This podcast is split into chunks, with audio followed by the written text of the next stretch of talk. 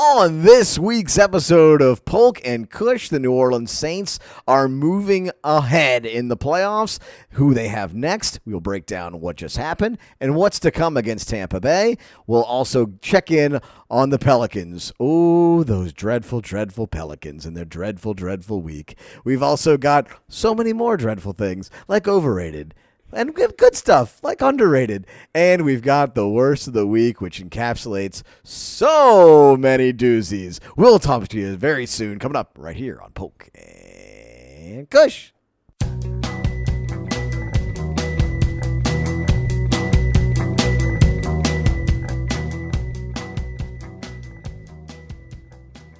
Welcome, everyone, to Polk and Kush.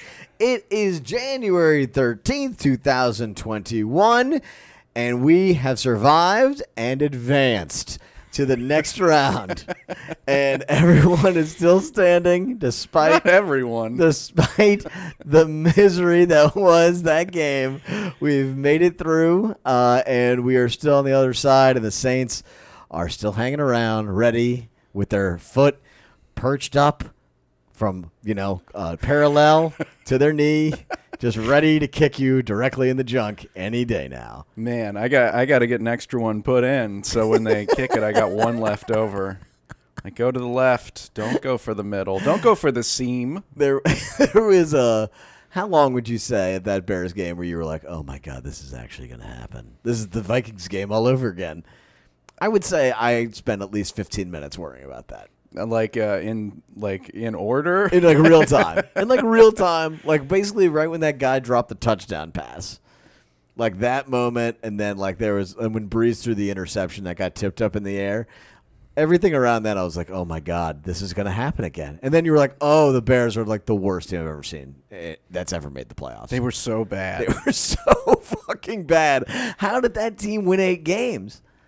It was just embarrassing that team was so bad, and I was still mostly scared throughout the game. Yeah. We had like a decent spread and some cocktails going, so I was distracting myself. Like, you get together for this reason, and then you distract yourself from the reason that you're there. It's like Christmas, too.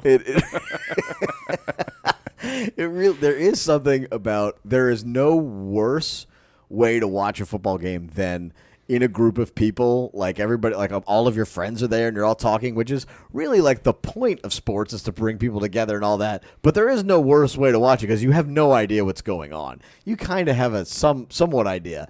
But the actual worst way to watch it in reality is alone by yourself just getting mad. Is that what you were doing? That's what I did. I had my 3-year-old alone. It was just me and my 3-year-old, and all he wanted to do was just have me tackle him the entire game. And I'm just like trying to pay attention. I'm getting mad. He doesn't understand what's going on. He's pointing at numbers. He thinks you're getting pumped up. Yeah. He has no idea. And I'm like increasingly trying to like, hold myself back from getting emotional about it. It's just, I'm an adult. I really don't need to be reacting this way to these things. But so many things just, there's something like, and it used to be that I would get nervous the whole couple days leading up to it. I'd think about it a lot. And then like when the game was over, I'd think about it a ton. And now it's like the second they kick off, I start getting mad.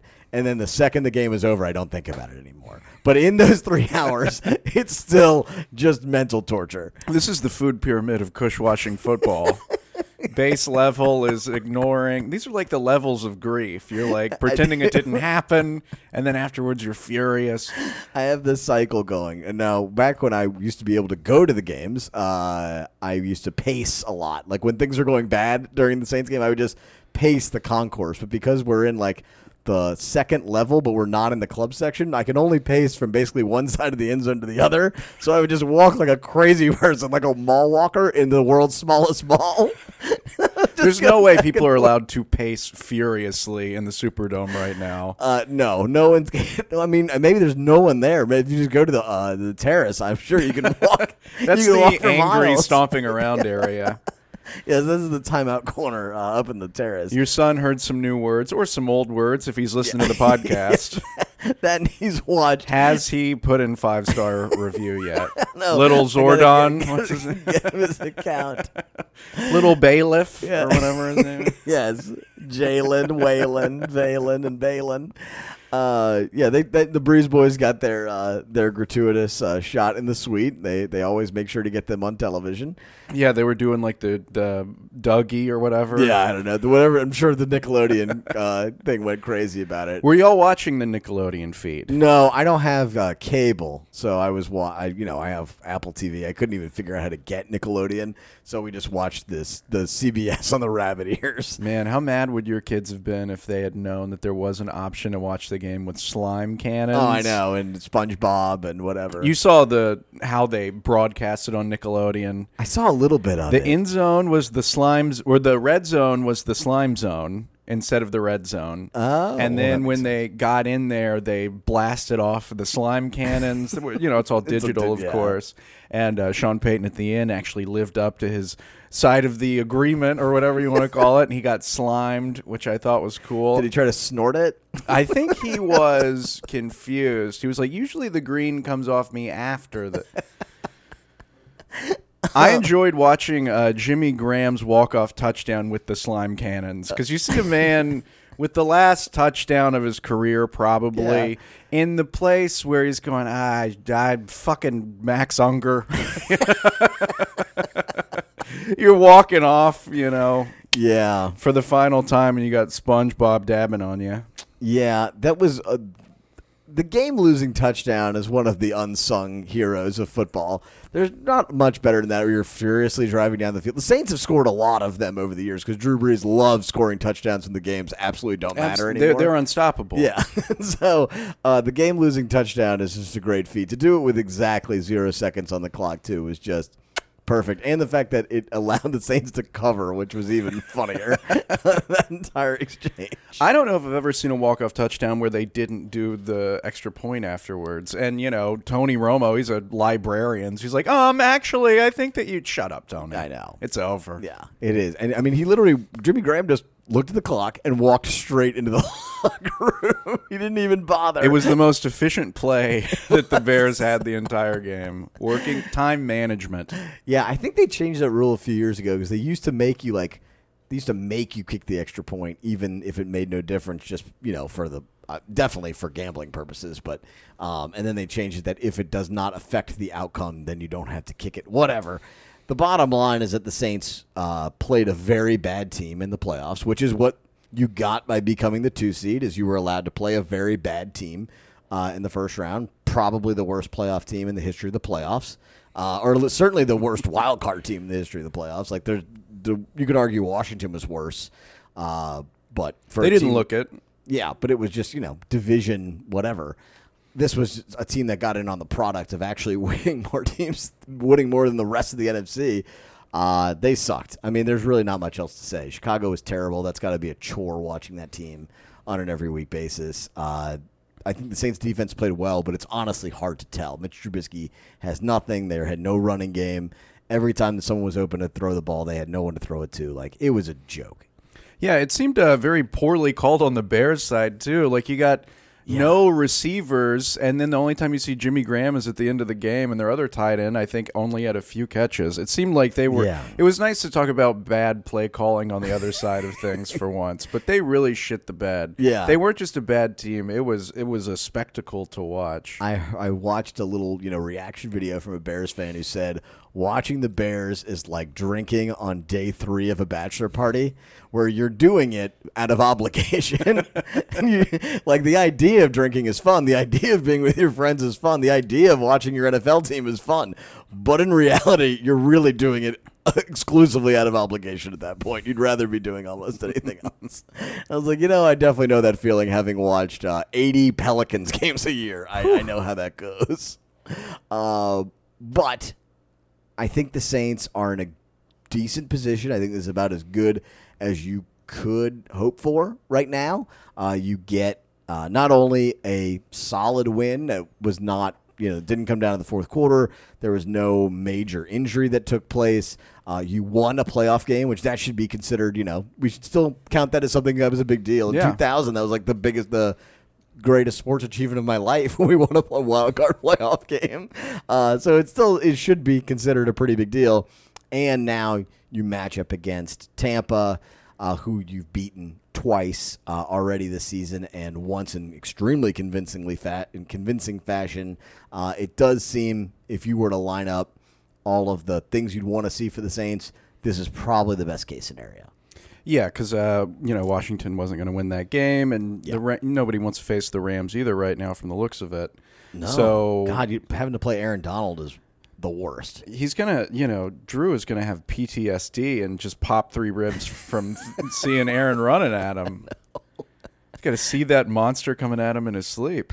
Yeah, I mean that guy. That is the exact worst position for the Saints to match up against. They have bad guards. And they have a quarterback who is awful at evading pressure up the middle. He's pretty good when it's around the edges. He cannot handle it when it's coming up the middle. And, yeah, Aaron Donald has destroyed him the last two times they've played against them, and it's because he's the best player in the NFL. That's certainly the best defensive player in the NFL. And so you get to avoid him, and you avoid Russell Wilson, which I think would always be a challenge one way or the other. And you get to play a team who you at least know and who you at least can have some confidence entering the game against. Now, do you think that is a benefit for the Saints that they've played them twice? I've said several times it's hard for the Saints to beat a good team three times in a season. It has happened before, but this is a different Saints team. And, of course, the playoff cloud, you poked your head through it a little bit with one win. It's a bit of a sigh of relief, but nobody's dancing in the streets. It's still, you got to the next game. However, the next game is against Tom Brady, who, love him or hate him, there is the playoff aura around Tom Brady that, despite last season, it's the number one thing you think about. Yeah, it's also Antonio Brown, who's still probably the most talented receiver in the league. You got a lot of stuff going on in Tampa that they are still you got Gronkowski, they're still a very good team. However, the whole beating a team three times, would you feel better if they had lost to them once? It doesn't happen that often that you play a team three times. I suppose it's better to be in the Saints situation where you know that you can beat them than the other way around, where it's a team that kind of has your number and you don't know what the hell to do against them. I had assumed Tampa's coaches are kind of what the hell are we supposed to do? Everything we tried to do the last time didn't work at all. And the first game was so long ago, I don't know how much you can even really glean from that. Right, and this is basically the same Tampa Bay team that we saw in the other two matchups. The Bears, different quarterback, different face, a lot of setbacks. Tampa has been mostly the same since then. Yeah. So, I can be hopeful about that. Yeah, I mean, it does feel like a lot's going to come down to if Trey Hendrickson can actually play. He murdered Tom Brady last time. He was in the backfield the entire game. He was, causing more havoc against Tom Brady than the deflated balls or anything. I mean, than, the nightshades that Tom Brady has to eat sometimes. They had nightshades. Hendrickson at one point, I think there was a stretch where he had four straight plays with a sack.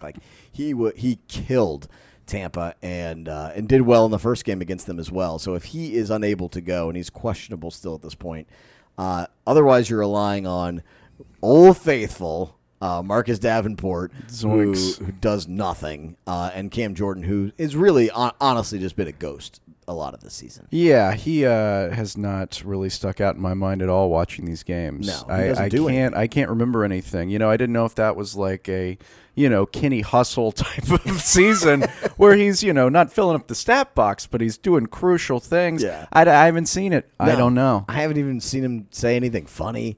I haven't seen him do the stack thing, the stack on the stack. Yeah, the levels. The built this city. He's just kind of there.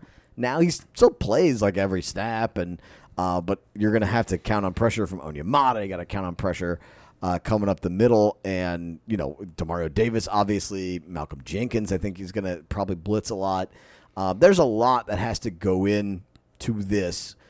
If Hendrickson's not playing, if he's playing, I think you get a huge benefit out of that.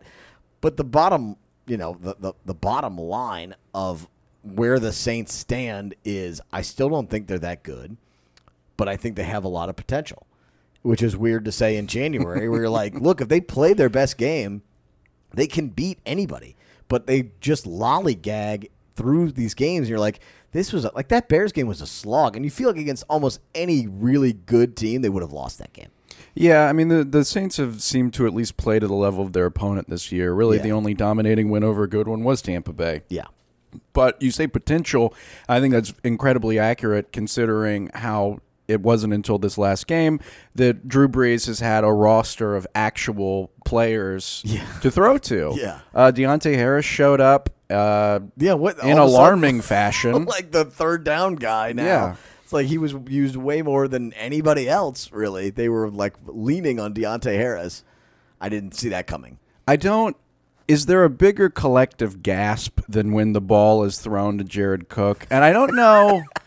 I don't know if I feel worse when he catches it. Because when he catches it, I'm like, ah, fuck, he's about to fumble. It. And if he doesn't catch it, I'm like, oh, well, at least it's over. There was one where he fought off like 2 or 3 tacklers and got like an extra 10 yards the whole time. I had never seen him move like that. I was like, go down. And every time when you see Drew drop back to throw, and then you see like, the first person on the screen is Jared Cook, I just instinctively go, loser.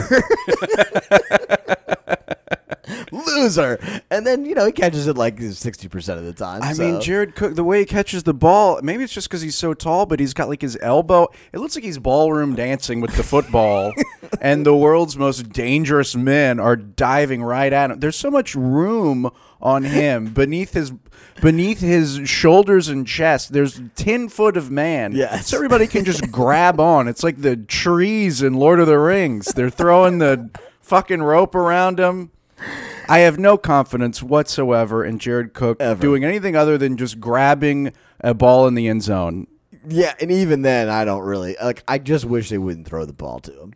It's the same way I felt about Ben Watson, though, and it's the same way I felt about like countless tight ends, with the exception of Jimmy Graham. And I also didn't like Jimmy Graham because he was a very sissy, if you will. He was a pushover, and blocking. He was a wimp. And yeah, he never blocked. And whenever anybody, Jimmy Graham burst through that door like the Kool-Aid Man. What did you say, little man? Whenever anybody hit him hard, you could just watch him like melt away from the pressure, and it was like, okay, well, this guy sucks. Anyway, that's my Saints tight end. Oh, Kobe Fleener. We forgot him. I don't like him either. They've just all been... Shockey? Yeah. Shockey was tough, man. He was pretty cool, man. He used to come and hang out in the West Bank with us. Remember when Kid Rocks did a bunch of steroids and became Jeremy Shockey? Oh, man. Just throw the ball to Shockey, yo! If Shockey... Man, if anybody had ever... should have been a West Bank rapper. It should have been Jeremy Shockey. Oh, man. He could have put out a mixtape that people tried to sell you in like a Rite Aid parking lot. Did they sell a single Jeremy Shockey jersey that wasn't in camouflage? I don't... Came with a free pair of wraparound shades. The entire town of Belle Chasse with Jeremy Shockey Day every Sunday. I mean, God, I miss that guy. Yeah, that's probably the last tight end I actually legitimately like, felt confident in on a play-to-play basis. But, yeah, so Jared Cook is someone that they're going to need. Michael Thomas is going to have to step up. I still don't know what Drew Brees is at this point. He had some alarmingly stupid things happen this week, but then he makes plays that are really good. Alvin Kamara's, obviously reliable. I feel like they're not throwing the ball to him as much now. But this team will go as far as Brees will take them, right? I think so. Yeah, and Deonte got a lot of those Kamara receptions that he would normally get, and it seemed to work out all right, but this team is still figuring out together on offense, which is not an absurd thing to say considering the health and getting the people back, but they're going to have to figure it out real quick. Yeah, there's not a lot of margin for error. You make one or two of those stupid interceptions again, like just the batted passes or... a guy breaks through, number 75 right in the middle of the line. Maybe he might miss a block or two. I don't know. 75. Oh, I've never heard of that guy. I never heard holding 75. There's obviously some serious challenges when it comes to Tampa. They are a very good team. However, you can't look at this honestly and say that the Saints are in a bad position because we have seen what they can do against this team. I think if they were playing the Rams, it would be significantly more challenging right now. And obviously, if they were to win, whoever they play next week will be a on paper will be a much more difficult matchup. Absolutely. But they got to get there first. They got to win this game. There are about a million ways you can see them losing, but I haven't looked at the line. I assume they're favored. But the last point I wanted to touch on here, the Saints special teams sucks. Oh, my God. It's a problem. Will Lutz. It's a problem. He's gone. Blair Walsh. The Blair Walsh Project. Yeah, that's going to be me at the end of the game whenever he misses the game-winning field goal. I'm just going to be in the corner looking at the floor. Dude, these guys are washed. I don't know. Lutz was so good for the first 7-9 weeks of the season, whatever it might have been, and then it just seems like he's totally lost confidence. That's what happens with kickers. You lose your confidence, and then the leg follows. Yeah. You don't come back from it. No. You just don't. Very rarely. It is almost impossible. John Carney, is it that guy? Your one? Well, I mean, Cairo was terrible last year, and he's kicking for the Bears now, and he's all right. But, like, it to be a really good kicker, which he was a really good, reliable kicker. I agree. Whenever Lutz lined up, you were like, here we go. But the Saints' formula right now is they're going to lean on their defense. They're playing Jim Mora ball. We're going to lean on our defense. We're going to lean on our running game, and we're going to grind out wins. That's the reason they didn't go for it on fourth down, like 4th and 2, 4th and 3 on the plus side of the 50, because they're trying to win in a different way, because they think their defense is the strength of the team, which is probably right. You can't do that and also miss any field goal that's more than 40 yards. Right. You can't do that and have a punter that can't flip the field when you don't get a first down because you want to throw a screen on 3rd and 13. Like the fundamental aspects that come with playing a game like that require your special teams to not be the worst in the fucking playoffs. Like you can't do, like Thomas Morstead is the second worst punting average in the NFL this year. Will Lutz has been completely unreliable to the point they're not even putting him out there on 50-yarders anymore after he missed the first one. Like this is it's not a small issue. It's a very large issue, mostly because of the way that they play.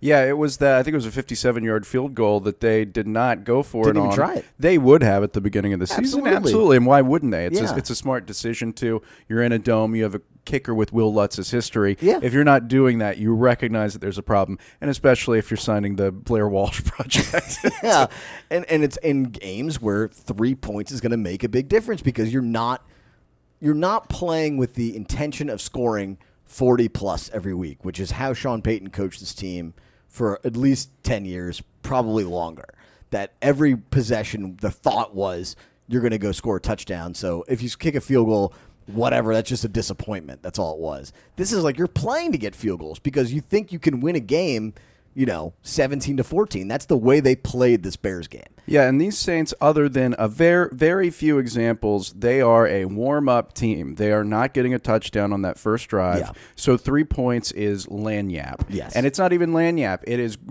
absolutely crucial in the playoffs. Yeah. These are games that matter, and I don't know if they have time to address it. No, they don't. What are you going to do? You're going to sign a punter right now? You're going to go sign a kicker? Like Thomas Morstead, there was like 25-yard punts. Like, what is going on? Like, this guy, he's the worst punter in Louisiana. Like, this guy, the guy at Tulane and the guy at LSU were both, but the guy at LSU was 100 times better than him. It's a very real issue, especially if you are going to try to rely on a defense that's committing penalties and you're trying to, like, flip the field all the time. I don't know how that's going to work. That is, to me, that's the biggest concern that no one really talks about, and the special teams meshing with the game plan. The Saints have also lucked out very much that none of these teams have taken advantage of that. Yeah.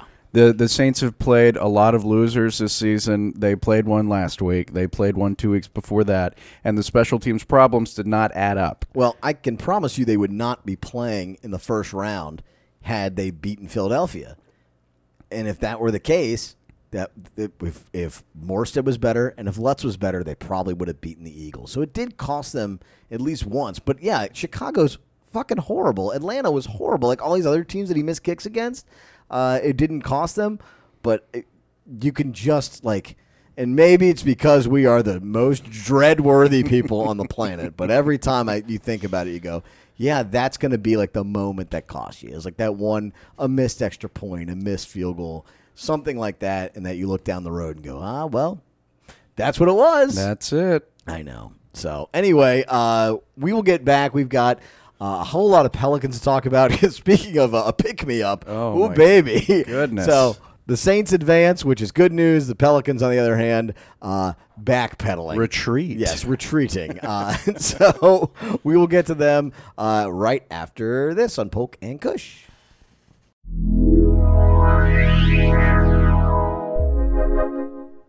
All right, everybody, we are back. And you know what that means? Word from our greatest sponsor, Jansen Patagna. That's right, New Orleans' finest realtor. Jansen. Jansen. Jansen. Jansen Patagna. Find him online. You can see these beautiful houses. J_Patagna, P-E-T-A-G-N-A on Instagram. Everybody's on Instagram. Go on there. Don't go anywhere else. He's got a new listing on North Rampart, 4415-17 North Rampart. It's in the beautiful Bywater, 70117. Check out that weather. You know, it's 20 degrees right now here. It's 70 degrees in the Bywater right now. And sunny, yes. Even though it's 9 p.m. at night. It's amazing how they do that over there. He's got a double situated on a double lot that is overflowing with potential. You can schedule a private tour today. Go on Instagram and check it out. This place is beautiful. If you buy it, I get to live underneath the house for free. I'll keep the possums away. No, that's not part of the deal. Jansen has a lot of great properties right now, and it looks like a lot of them are flying off the shelves. Yes, it seems like every day I look over there and he's selling another house. We should be charging him more. Yes, I think it's probably time that we start taking a percentage. How many of these We want a percentage of all of your sales. How many of these houses are Polk and Kush fans? All of them. All of them. Every single one of them. House, mansion. Not the people, but the actual homes. They love this show. My goodness. He's also got a place at 631 Washington Avenue over in the Irish Channel. Oh my God, you can go to Parasols if they're still in business. Yeah. You can go to the St. Patrick's Day Parade if that's still allowed to happen. Well, he's doing private tours all this place, and he's easy to get in touch with him. You can holler at him, Jansen at FQR Realty. That is French Quarter Realty.com. I think you can also DM him on Instagram. Slide into his DMs, as the kids would say. That sounds nice. Oh, I'm going to do it. Jansen at FQR.com. That's a sponsor. Now for the bad news. The New Orleans Pelicans are still playing basketball. Can Jansen sell the New Orleans Pelicans? Can Jansen find a new home for these Pelicans? It's hard to watch, man. What a miserable week they just came off. In case you've, been smartly not paying attention, the Pelicans lost 3 games at home last week. They lost to the mighty Oklahoma City Thunder, who probably have the least amount of talent in the NBA. They're the Chicago Bears of the NBA. They have, and then they lost to the Charlotte Hornets, who also have almost no talent. So they lost both of those games, as well as the meltdown against Indiana, which we got into last week. And then, they caught a break. The Mavericks all got coronavirus, and so they didn't have to play on Monday. So the losing streak stands at 3. This is going to be a trend that we see this season. Teams pretending to have coronavirus so they don't even have to waste their time against the Pelicans. It's not, 3 weeks ago they're like, oh, the stone walls of Steven Adams and Zion. Everybody's going to be quaking in their boots. Yeah. No, you're getting handled by LaMelo Ball. Like his 5th NBA game. Dude, that was so embarrassing. For anybody that has a sibling, watching that game was so just cringy and embarrassing. Because it's like sometimes, like if you have a younger sibling, you might see them doing better than you, and you're like, oh, fuck. They are better than me. Mom was right. Yeah. It was brutal. We got the wrong Ball brother. Can we is there some kind of like rule that we don't know? We got the good holiday. That's fine with that. Well, he's not there anymore. We got, but we did. But we should be able to trade around the brothers. Let's bring in the good ball, brother. Yeah. There's got to be some sort of clause in the players' union that maybe you can do that. Some sort of scheme where we just switch him out. Nobody, like a Freaky Friday situation. He's going to have to get a tattoo of Malcolm X on his arm to blend in as Lonzo. He's going to have to suck more at basketball to blend in as Lonzo. Absolutely. Lonzo's been very, very, very bad. He started off pretty well this year. He had a couple good games, and he's fallen off a cliff. And he's definitely the swing factor for this team in a lot of ways. Like, if he doesn't score, if he's not aggressive, he's not attacking, they don't have anybody else to do that stuff, and so it just doesn't occur. And that's what's happened, is he's gone in a shell, and he's played like shit. And as he's done that, the Pelicans have suffered in his wake. Yeah, Lonzo is the Pelicans' economy. He's up and down, and it is completely dependent upon him because there's no one. There's 7 people on the team. Yeah. You got Melly back. What the fuck is he doing? he's out there making prosciutto. He's standing out there like a Confederate monument, just getting in the way. Like, I remember last year you could at least shoot a three-pointer or two before you sulk off the floor. Yeah. And then you got JJ watching Tenet too much. Now his mind's all fucked up. JJ Redick tweeted today that he loved the movie Tenet. So. And that's it for Polk. He's done. I mean, honestly, I think it was the 1 of 9 shooting in 10 games in a row that did it for me. And then he's like, Tenet's amazing. I'm like, all right, dude. All right. We're done with you. Okay. He said he watched it 4 times. This is why aren't you in the gym? That movie is 8 hours long. Those are 4 practices you missed. Those are 10 practices you missed watching Tenet. We're claiming JJ Redick doesn't work hard enough. The guy is the mid-30s, 6'2 white guy who's still getting paid $15 million to play basketball. I'm most of those things. I'm the ones that matter. Some of them. I'm some of those things. I'm at least one. Sure, I didn't go to Duke. I went to Delta Community College, but I don't know. This team, there are no silver lining. There's no bright spots other than Brandon Ingram, which that's fine to talk about when the teams are close and it's not just a competitive slog of misery and pain. It's fine to go, but Brandon's playing like an MVP. Brandon's playing like All-NBA. Yeah, but the team is getting fucking smoked. Yeah. Every game. And it's gonna be that same Pelicans pattern that happened with Gentry, where this team gets used to losing. Yeah. They go, it's the third quarter. We're bad in the third quarter. And then you just become that because you're thinking it. Yeah, Stan Van Gundy seems to be out of answers in a lot of ways, which is bad, less than 10 games into the season. It's not turnovers, Stan. I hate to break it to you. You can say that it's turnovers. It's not just turnovers. Yeah. You can't shoot. You have a very flawed roster. You have 5 people on your team. Yeah. You're not. I mean, if you're going to lose, at least get Kyra Lewis out there. What the fuck is he on the team for? Exactly. And I think that's kind of the next step with this team. I think they're going to let Van Gundy kind of run the rotation that he wants for a while. But at some point, you got to be like, and you saw Hayes is getting run. You saw Alexander Walker's getting more run. Like, I think this is all part of it, that it's like, look, this is not the end-all, be-all season. This is supposed to be a developmental season. It's like, I know Brandon Ingram very badly wants to make the playoffs. I know Zion Williamson wants to make the playoffs. It's like, but you also need to develop this team for the future at the same time. Like, you don't have to be in the top 5, okay? That's not what you're shooting for. You're shooting to not be in the bottom 5. It shouldn't be that difficult. You should be able to do both things. Right. You should be able to, beat Charlotte at home or beat Oklahoma City at home while also playing, your number 13 pick point guard for 7 minutes. But instead they can't do that. And instead they're playing Lonzo Ball 30-something minutes. He's producing nothing. I think it is now becoming a matter, and he's, by the way, he's out, if you're listening to this on Wednesday. He is out for the game against the Clippers due to something with his knee. I don't know what it is, but he's out for something. Load management. I think this is on the way, yes. I think this is on the path to eventually him getting traded, which will probably happen in the next couple of months.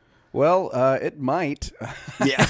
I mean, I don't know what they can get for him, but I think it's very obvious he's not a part of the future of this team. He does not fit with Ingram and Zion just flat out doesn't fit and is not making them better. I do not agree with the sentiment that JJ should be starting because, like you said, they're not going to be a top five team. We don't need JJ Redick playing 40 minutes a game.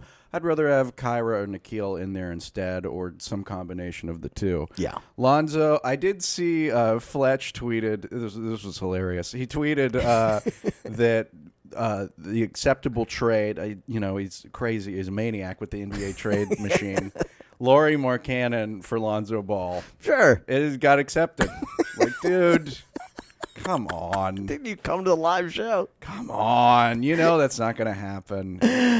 Yeah, I don't know who would trade, honestly, anything for Lonzo. I made a bet at the beginning of the year with somebody that Lonzo next season would get paid at least $18 million a year in his next contract, and I bet a steak dinner on it, and I will be paying for somebody else's steak dinner come July. It's a real problem. Yeah, I think you're going to be eating your words and a couple of flimsy steaks over at Applebee's. With that bet, no doubt that that's a T-bone, a Waffle House. That's the worst bet you've made all season. It was a very bad bet. I've made some very bad. I bet on Ohio State. That was pretty stupid as well. Oh yeah, that was a bad move. I kind of felt they won me money against Clemson, so I was like, I got to keep betting them. And that's not how you bet. That's not how you do you can have loyalty to the team. You got to be cutthroat. It was very dumb. So where this team stands is very hard to say. I do think that a move is probably imminent in the next couple of months. At the same time, they are going through the gulag right now. They've got a West Coast trip that is the 2 games in L.A., Clippers and Lakers, 2 games in Utah, both against the Jazz. I don't really understand that part of it. They go to Sacramento. They go to Minnesota. It's like a full 2-week trip. I don't know when the Mavericks game is going to get rescheduled. It's a beast. They've also introduced all these COVID rules in the NBA in the last couple of days. So not only are they on a 13-day trip, they are not allowed to basically talk to anyone else but the other miserable teammates on their team. So it is just a circle of misery now that they can't escape. And Stan Van Gundy was like very much concerned about that. He's like, well, that's the nice part of going on the road is like you go to dinner with someone you know in L.A. or you go to dinner with someone you know in Dallas. Like you kind of get away from it for a little bit and then you come back and like it sort of freshens it up. He's like going on a 13-day trip where you're not allowed to talk to anybody else outside of your hotel. And even you can't talk to anyone in your hotel. That's not on your team. So it is a roving bubble now, and I think it's basically a floating insane asylum that they've built around the Pelicans. This sounds much worse than the bubble because, the bubble, they could go to the NBA 2K lounge and get a haircut and Baja Blast. Yeah. Yeah, I mean, there was like a campus set up for them there. This is literally just like go to your room, sit inside your room, don't talk to anybody because they've had to cancel 8 or 9 NBA games in the last couple of weeks. This is going to be okay for Josh Hart because he can just stream video games the whole time. Yeah, this is not going to be a team building exercise. I don't believe. If I could try and look at it with some sort of positive frame, maybe they'll become better friends, which will mean nothing on court. Yeah, even then, I could just see it going the complete opposite way of all of them isolating each other and they're just miserable, but. I mean, they're just in a weird spot right now. They haven't decided. They built a flawed team. I think we all kind of knew it was a flawed team, but we thought it was like a couple games under 500 flawed team, not a team that's going to lose at home to some of the worst teams in the NBA. That is a bigger issue. Blowing an 18-point lead on the end of all of it. There's just a lot of things that are occurring that I never expected to see, especially after we watched them for a couple games in the first week of the season. But when Stan Van Gundy came out and said all of the defensive stuff that we went through and all the shit that we spent time drilling in training camp, we've lost those habits. It took 3 weeks, and he was like, we've lost those habits. And I was like, well, that's a problem. That's on you, Stan. Yeah. And so he's like, said he talked to Brandon Ingram for a while about it. He's like, that is the issue right now is they can't practice like that throughout the whole season. So how do you keep that sort of mentality going? And clearly it is waning. It has waned. And they are finding themselves in a trouble spot already, 10 games into the season. And this is going to be just an absolutely brutal trip. They'll either win against Minnesota or Sacramento, but that's going to be it. They're going to get one. It's going to be just like that, the streak last year when Favors went down. I think they lost like 11-plus in a row. 13. Yeah. It's going to be that exact same vibe, and maybe the wave of the season will ride that way, and then they can shoot into the playoffs for the playoffs and lose in crushing fashion. Yeah, I mean, they have the weirdest part of this whole thing to me is that they're completely healthy. And you look at what the possibilities are if they were as injured as they typically are. I don't know where you go. Like, at that point, then you have to be like, all right, well, scrap it and let's tank. Like, because, and I know Ingram and Zion definitely don't want to do that, but that's how tenuous this is. Like, if you lose Brandon Ingram 15 games, like, you're going to go 1-14 in those games.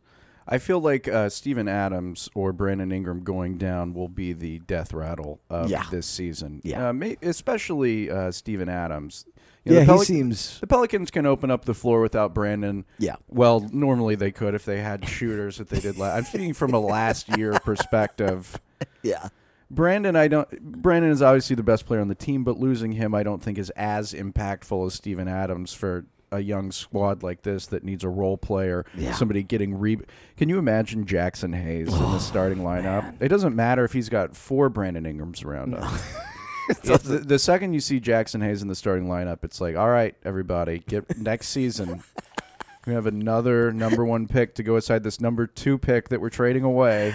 Just put all of your money against the Pelicans when you see Jackson Hayes enter that starting lineup. It's just absurd how shallow this team is with all of these all these picks, which are nonsense picks. I know. And picks and trades that got you back more players than you traded for. So it's like, who the hell was already here? Like, there's some problems. We will have a lot of weeks to go over their problems. Yeah, I don't want to just repeat ourselves this whole season, but I'm worried about it. I know. Well, it was not as dire until this last week, which was a little dispiriting for the Pelicans, I think. And we'll see how this road trip goes. I mean, if they are able to right the ship, really all they have to do is win like 3 of these 6 games.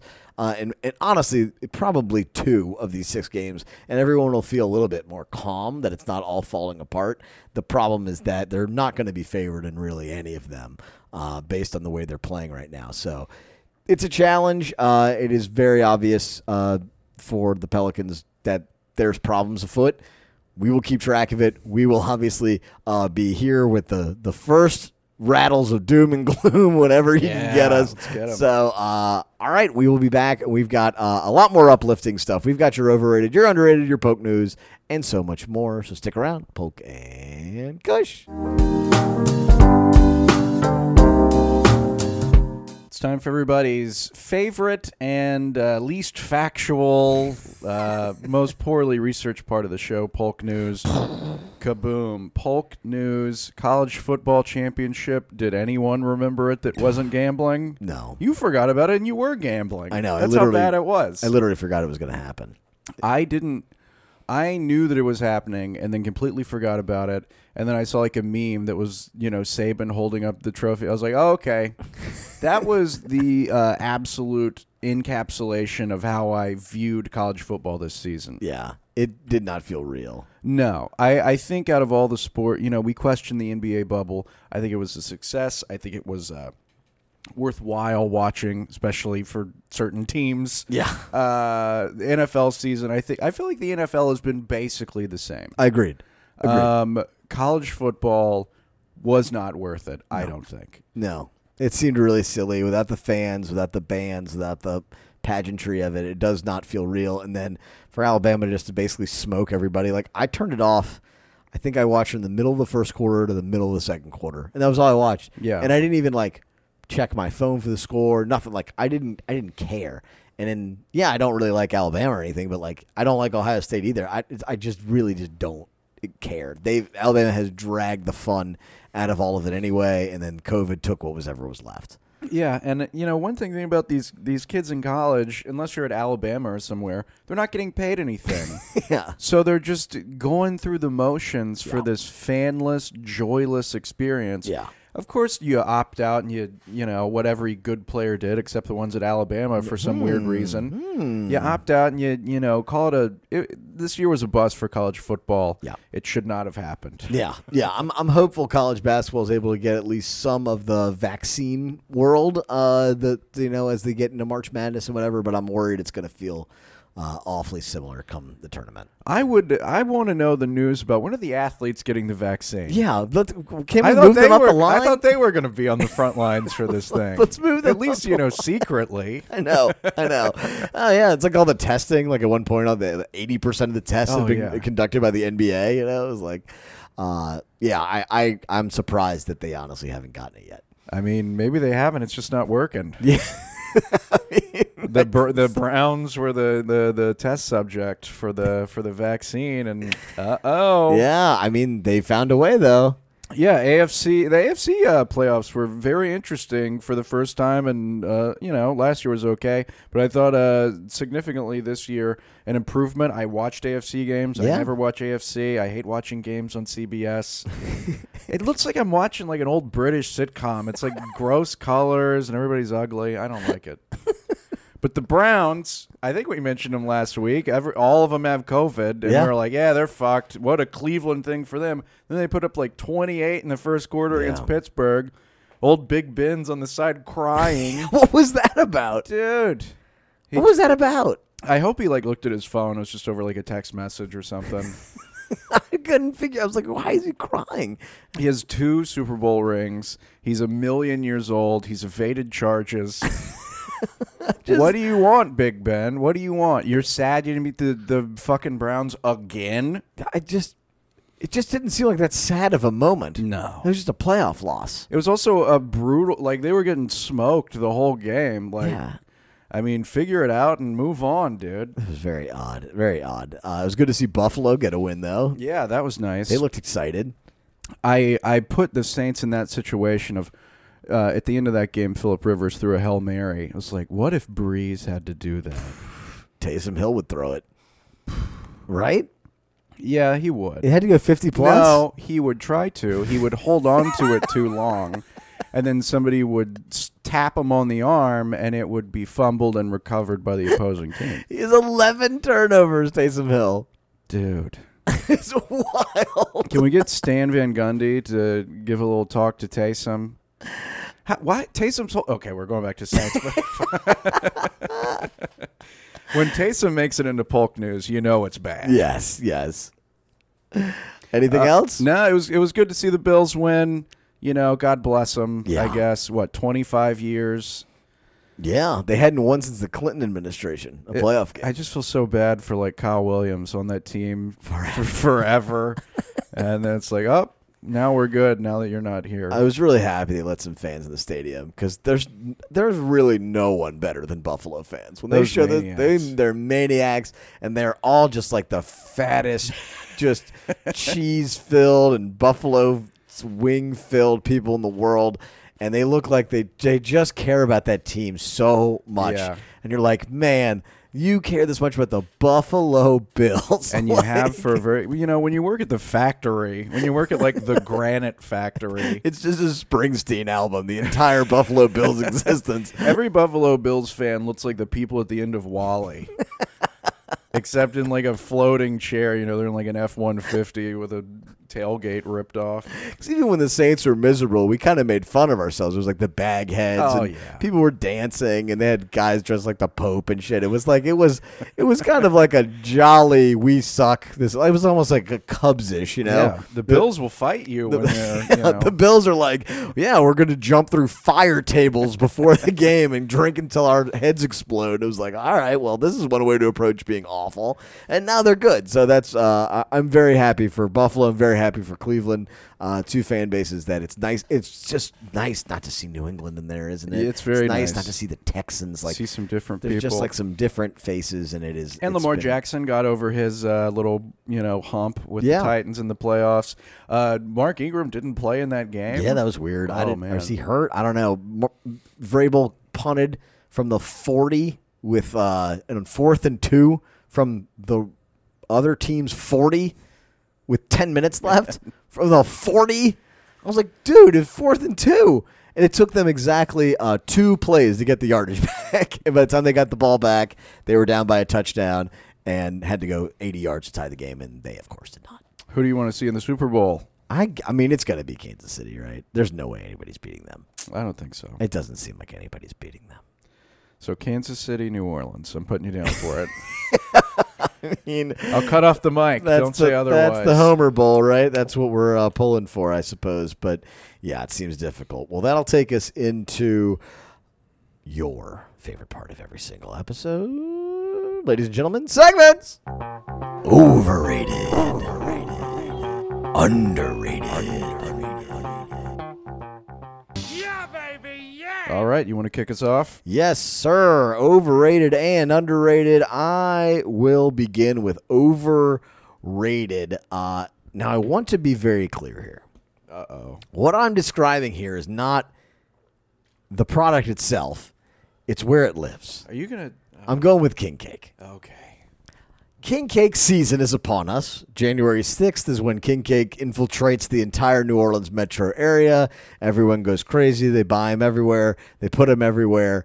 And my problem is not with King Cake. King Cake is delicious. It's a giant frosted cinnamon roll. And my problem is that I have a cake in my goddamn house and my goddamn office, and you go wait to get your tires changed. Everywhere you go, there's King Cake, and it's just sitting out there ready for you to eat it. And I have no willpower as a human being, and I'm a fat, short man, and all I do is look at this King Cake and go, well, just a little bit. That wouldn't hurt, right? Well, I'm waiting for my oil to get changed. I'll just have a slice. It's like, okay, I'm just, walking through the mall here. Might as well have some King Cake they're giving away. Like, there's just King Cake everywhere. And so you end up eating it all day, and then at the end of the day, you're like, I don't know, I've been working out, I don't understand why I'm not losing any weight. And it's like, oh yeah, you ate a giant Cinnabon every single day for a month and a half because it's part of the culture. And I guess I would just like it if King Cake existed all year long, and then we wouldn't feel the need to fill our houses and our businesses with it on an everyday basis for the short period of time it's available. It's the McRib of pastries. We have this fake scarcity to it, and I really think it just makes it a ubiquitous item in New Orleans. And it's not that it doesn't taste great, and it's not that I don't love the idea of King Cake. It's that I am a fatty with no willpower, and I blame the big King Cake industry for it. I've never seen you put that much of a buffer around anything that you've argued on. You're like, I'm not saying that it's... I've never seen you do that with anything, but the cake is getting it. Yeah. King Cake does exist year-round if you have the absolute King Cake vodka. It's true. Has anyone ever drank that? No, I have not. Does it just taste like sugar? That's got to be like something that... Maybe it's so unpopular, I think, like circus performers buy it, so when they shoot it out and light it on fire. I just, like, never have I thought, while I'm eating King Cake, I would like some vodka with this. I'm sure what happened in February when the hand sanitizer was running low, I'm sure they just slapped a sticker on it that was like, Mardi Gras hand sanitizer, you idiots, here you go.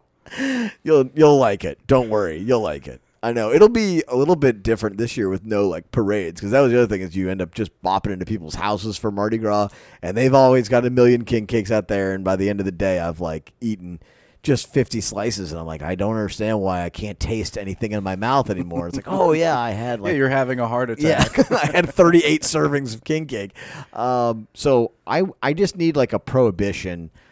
from my own eyes. That's really the problem. So in that regard, it's just overrated. I just wish it wasn't so in your face. I gotcha. It's just everywhere. Do you have the problem with King Cake? I don't eat sweets, so I'm absolved. Bastard. I'm absolved. You bastard. I don't eat cake. I don't eat pie. I don't eat candy. Oh man, it's worse than like Halloween candy, which I also suck at because I just eat all of it that's sitting out there. I remember my King Cake experience. I went to a Montessori school for kindergarten, and they gave us all King Cake. And I remember just, it was so gross and, like, crusty. It looked plastic and waxy. Yeah. And then I didn't want to eat it, so I just, like, took my napkin and started, like, smushing it into the cake to look for the King Cake baby. there, my office is right near Randazzo's, which is like the most popular king cake, whatever.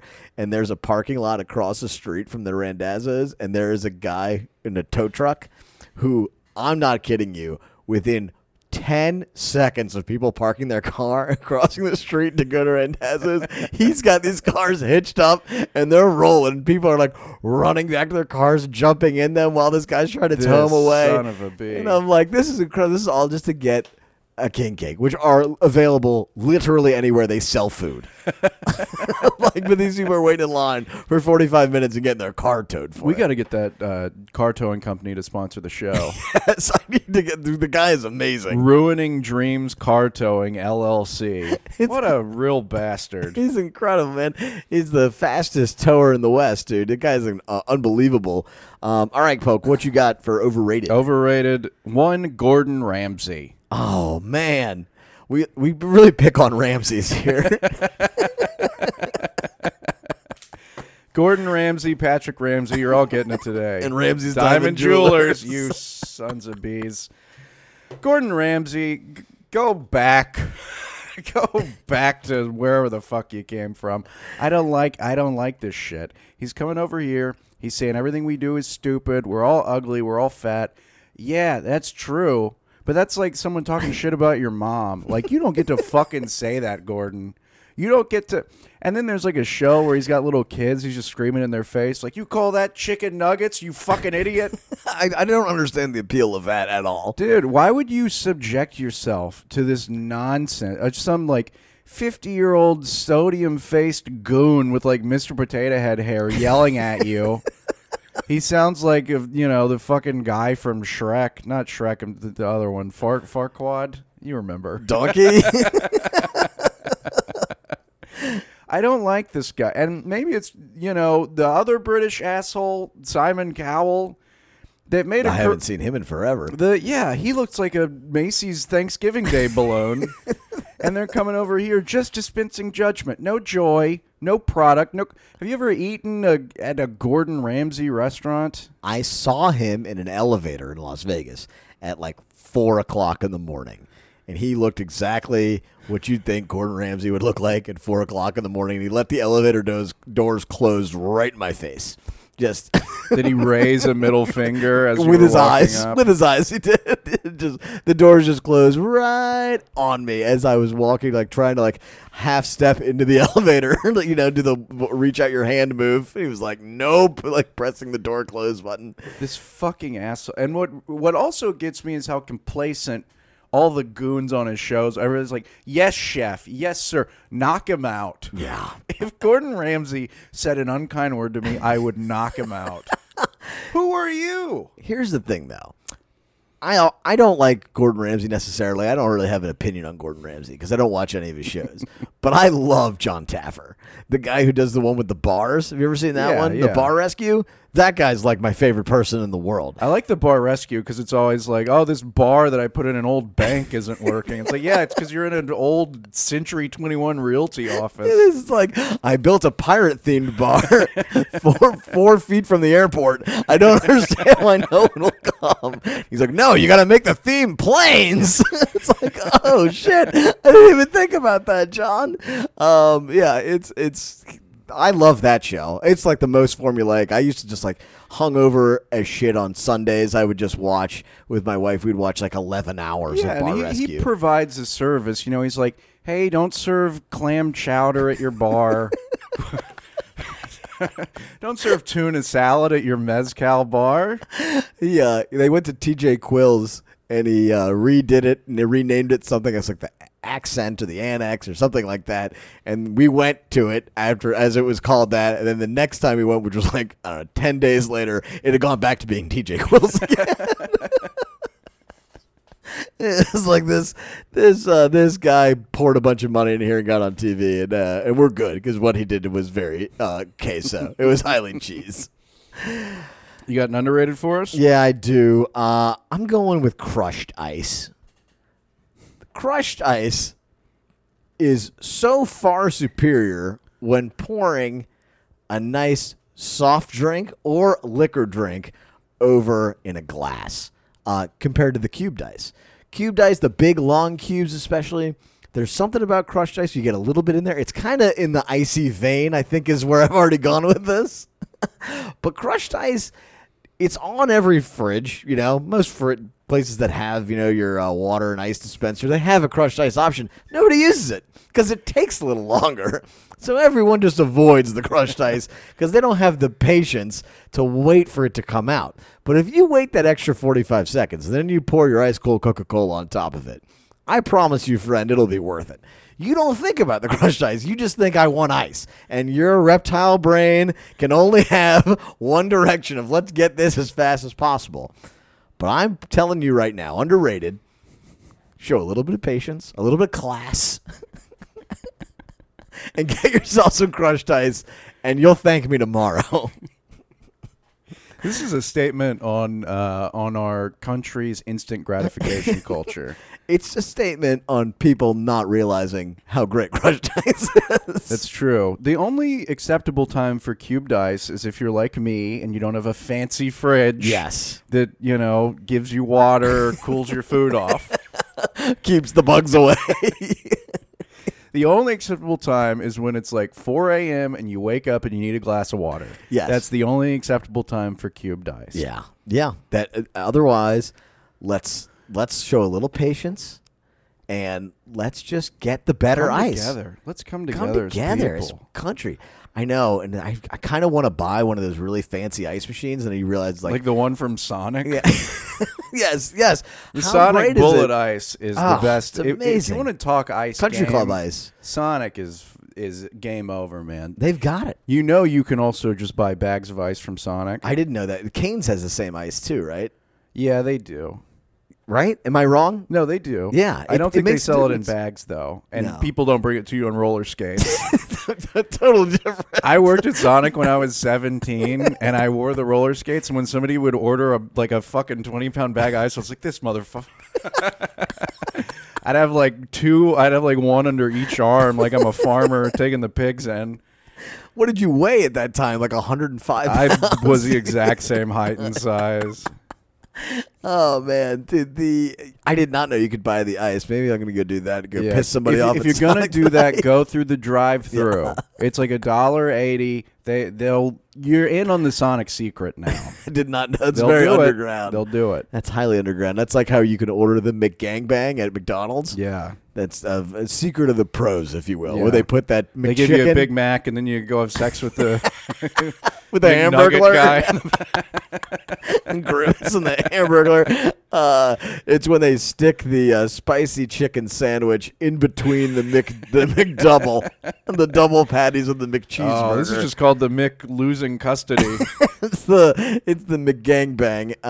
It is well known inside the McDonald's community. McDonald's Reddit, that's what I'm on the McDonald's dark web. You're on Silk Road getting McGangbangs. That's what Bitcoin's for. Yeah, exactly, yes. All right, what you got for underrated? Underrated, this is a stretch. I had a busy day. Space heater. The little plug-in one. You get it for $20 at Walgreens. They always feel so weird to me.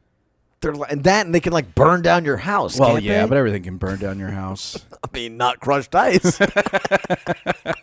But the machine, you have to plug it in. That's true. Could start an electrical fire. That's true. The walls in here are completely lead, so my house will not burn down. I'm fine. I can have all the space heaters I want. But the little 12-inch, $20, I'm poor Kmart space heater, you put it on your desk, and it blows directly into your face, just like remember when you go to bars and somebody would get in your face because they were wasted? Yeah. It's like that. So you get the experience of going to a bar at your desk. What's it like if a fat guy were to be yelling in my face? Now, I understand that since I live, the Bud Light Lime studio is a shoebox. It's like the place Harry Potter lived under the stairs. That I can put a candle in here and get a suntan. Oh, yeah. It's got the technology. It knows the temperature. How does it know the temperature? I don't know. I've never used the space heater.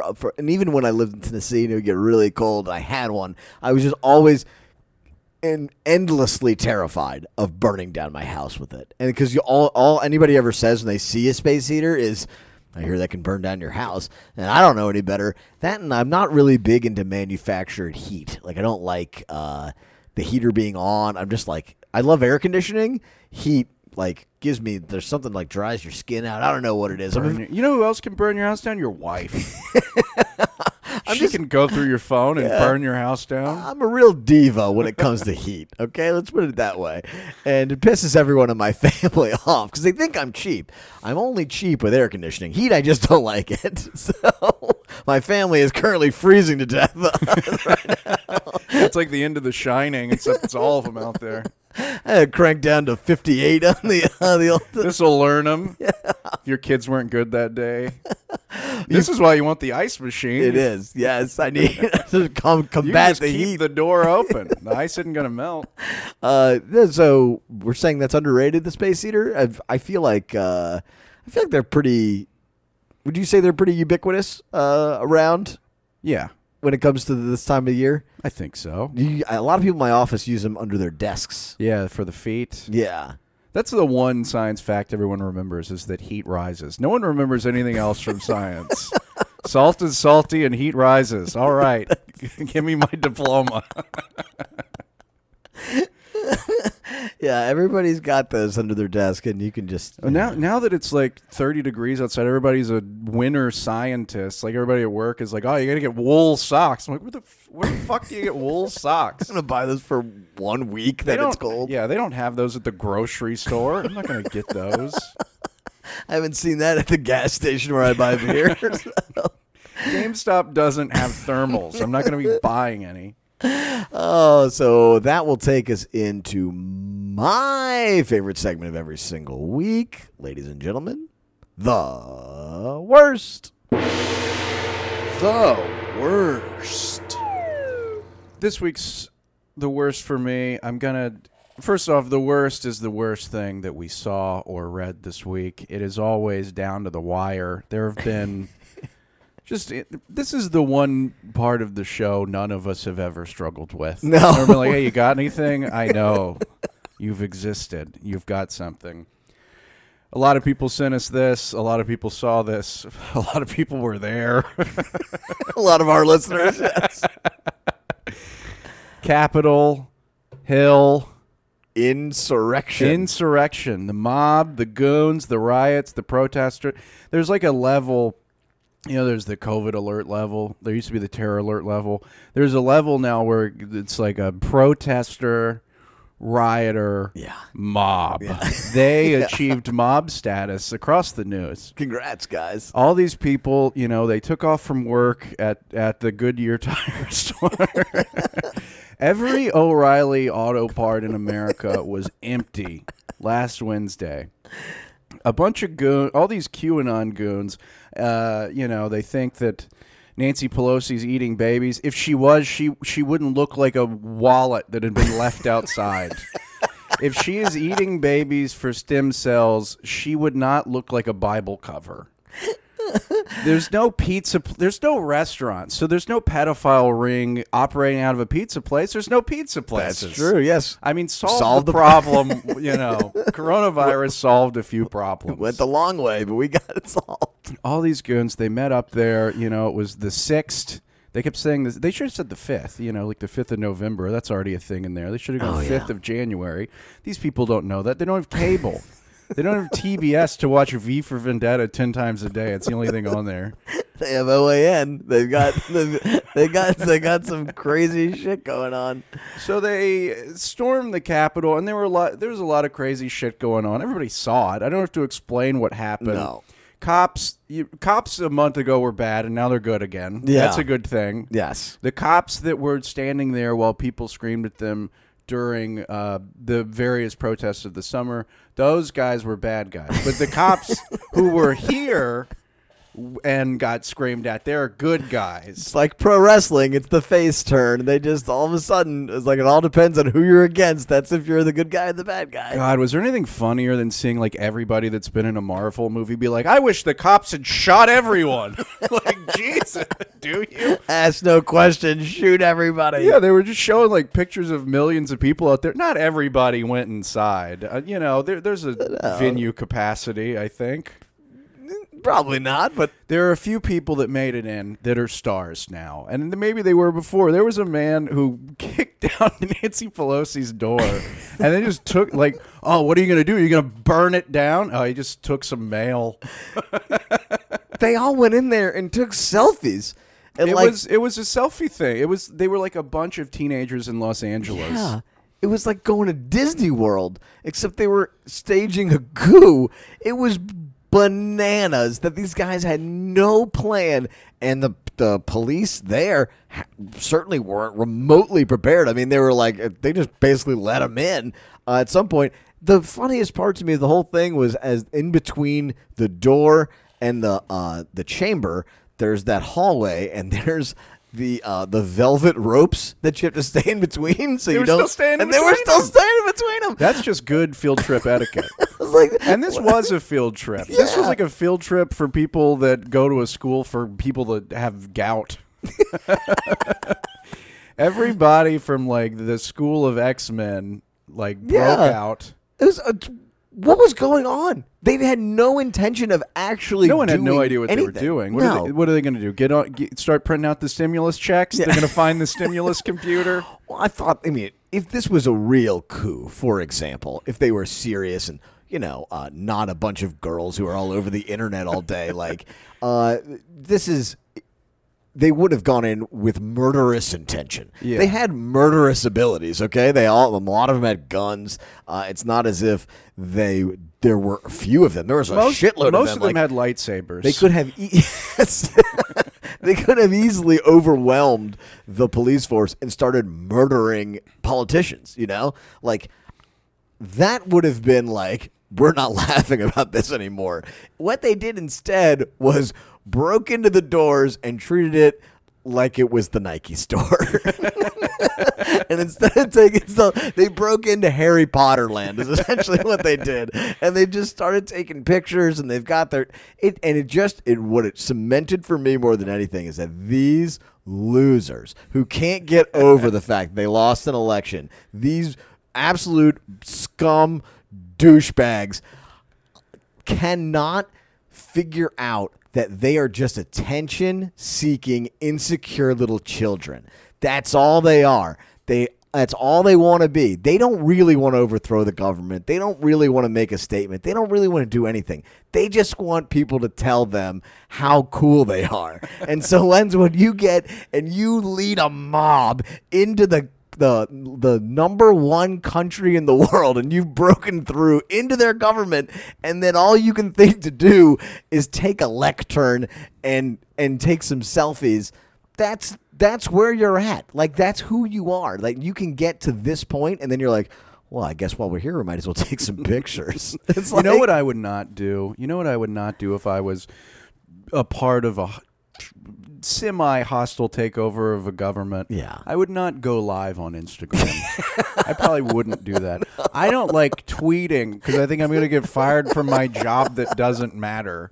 I'm going to tweet at I'm going to tweet the F word at Wendy's and get fired. Yeah, exactly. These people have there was a man in a buffalo headdress. Yeah, I don't know what's going on. He's standing up on the podium looking like Bon Iver or whatever. I read today that his mom said, so he's been in jail ever since, and his mom said he hasn't eaten since Friday because the food, they won't serve him a vegan organic meal inside of the prison. Well, that's why you got to get arrested at the autonomous zone, because the prison chow at Chaz at the old Antifa treehouse, they've got a full spread. Yeah, what a pussy too. Are you kidding me? I'm sure that guy calls people snowflakes all day, every minute of the day, all day, and then you're in prison. You're like, I can't. Is this gruel vegan? I mean, and then people being like, it was all Antifa that was in there. It's like, no, like all of these guys are white supremacists that they know. Like the Baked Alaska dude, all that like very well-known white supremacists are all over the FBI's radar. Antifa can't afford to fly to D.C. They're going to be going there in like a Phish concert, just like several vans back to... You would have known everyone. Did you see any women with the sides of their head shaved? Yeah. Okay, there was no Antifa. There's no pussy hats, it's like, okay, so Donald Trump said he wanted to do a rally, then he told everyone to go to the Capitol. They all showed up for the rally and then went to the Capitol, and it happened to be started by people who don't like him. It's like, no, there's no way that that's possibly true.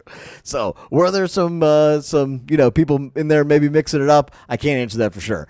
I will tell you, the majority of that crowd, nearly all of that crowd, was there supporting the president and had absolutely no idea how to overthrow a government, because the way to do it is not via selfie, not via Twitch. I've been having a very good time. Like anybody I haven't talked to in a couple of days, like get back to me. Like, sorry, I was in Washington.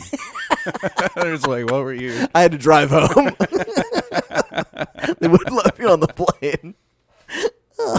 That was the entire thing was just absolutely bananas, and now the opportunists are going to come out of the woodwork for this thing. Just the level of victimization and the level of it's going to be just a joke to see the way this thing plays out. But one bright side is I know what I'm going to be for Halloween this year. The Buffalo head absolutely guy. Absolutely better start working out. I'll pop the shirt off, Kush. Yeah. Oh, man. So for my worst this week, and who it was a doozy, the New Orleans Tribune named Mayor LaToya Cantrell the Person of the Year for 2020. Sure. The who? The mayor? No. The New Orleans Tribune is an African-American newspaper. They did an interview with her, and whatever, she probably is the Person of the Year because she is the most influential person in the city. So the way that Time, named, his name's tyrants and things like that, the most influential people of the year. She definitely is the most newsworthy person, and they did a pretty good story on her, and they got some doozies of quotes. The one that is the most bananas that she says is, first of all, of her saying that everything she's done is basically incredible and that she basically beat COVID on her own. Then they're asked, why are you judged so harshly by Polk and Kush? And the answer that LaToya Cantrell gives is just incredible. It's not fair. It doesn't feel good. I don't think it's deserving. Okay. I think if I were a man, I would have a statue by now based on what we've been able to do. No. Fucking no. No, you wouldn't. No. There's literally no circumstance in which you would be getting a statue built for you, or anyone would think you're doing a good job. There are zero metrics in which you have achieved more than anyone else that has been in your position as the city has gone down the tubes over the last 50 years.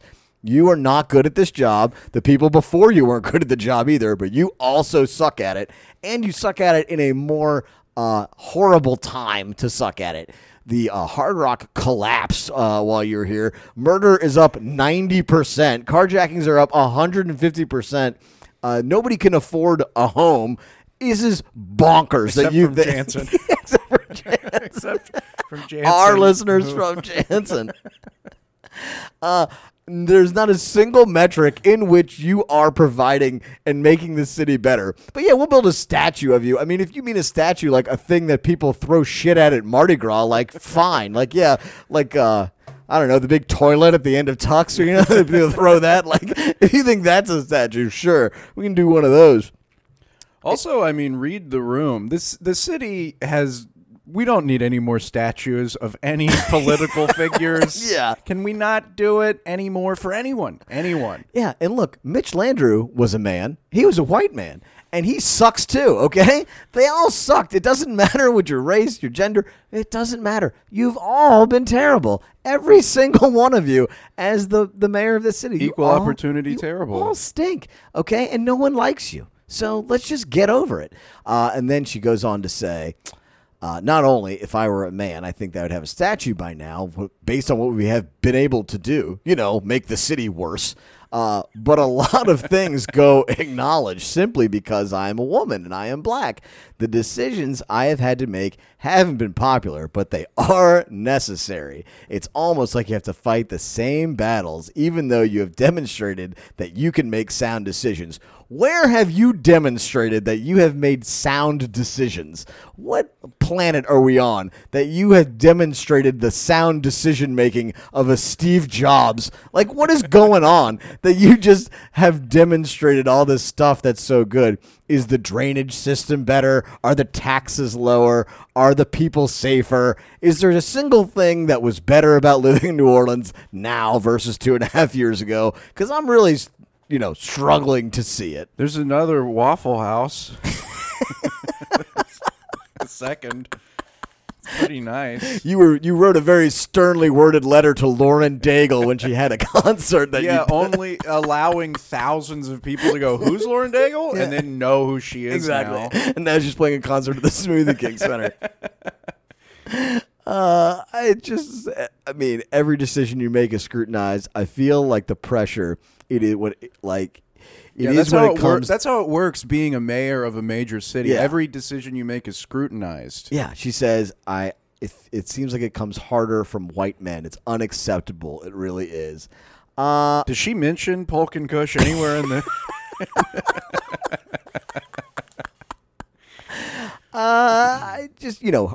her tax proposals failed miserably. She tried to do that. She tried to gut the libraries. That didn't work. Like nothing, you can't point to any single particular area and say that the city is better. Now, has there been a global pandemic? Yes. Was there a whole bunch of hurricanes? Yes. Did a developer build a hotel that fell apart and then no one could move the dead bodies out of it? Yes. All these things happen, and some of them are circumstantial, and she was a part of that. But she also sucks. Like, I'm not saying she sucks worse than the other guys who've done this, but she sucks, and she won't even, like, come close to acknowledging that anything she's doing has possibly been wrong. You can't have murder go up by 90%. You can't have carjackings go up by 150% and be like, yeah, we're good. I think everyone's pretty happy here. I should have a statue built of myself. Like, what the fuck is going on? She's just thinking about all those empty statue locations. No, I got 4 places we can put them. So anyway, that was just like it. It didn't even make me mad to read it. It just made me. It so cemented the notion that like, oh, she's not even acknowledging that anything is wrong. No, and that is more problematic probably than anything else. And it's just kind of sad. So, cool guys. I got a fully stocked bar right behind you. I'm going to pour you a drink as soon as this is over. The handgun and out. 1 bullet. Well, other than, you know, the last 45 seconds, this has been a joy doing this show. A lot of fun as usual. Thank you so much, everybody. Thank you to Jansen Patagna. Check him out. French Quarter Realty, J_Patagna on Instagram. As always, he's got a lot of great listings. Thank you for listening. If you haven't, subscribe. It helps you with the feed. It helps us. It helps our numbers. Leave a review if you haven't done that yet. We're on every platform now, iTunes, Amazon, Google, and Spotify. Check it out wherever you get music. You can also ask Alexa, play Polk and Kush, and it will. I tried it out the other day. It was very fun. We're going to have some new T-shirts with a brand new design coming up. So if you'd like to get your name on one of those, go ahead and send us an email. If you've got a pending shirt order, those are going out this week, and we're going to throw in some stickers and a lot of other stuff. Again, if you have any ideas, comments, suggestions, something you would like to hear us talk or rant about on the show, give us an email, polkandkush@gmail.com. And, of course, you can find us on Twitter, polkandkush on Twitter. This has been a pleasure. Thank you so much, Scott Kushner. I am Andrew Polk. We'll see you next time.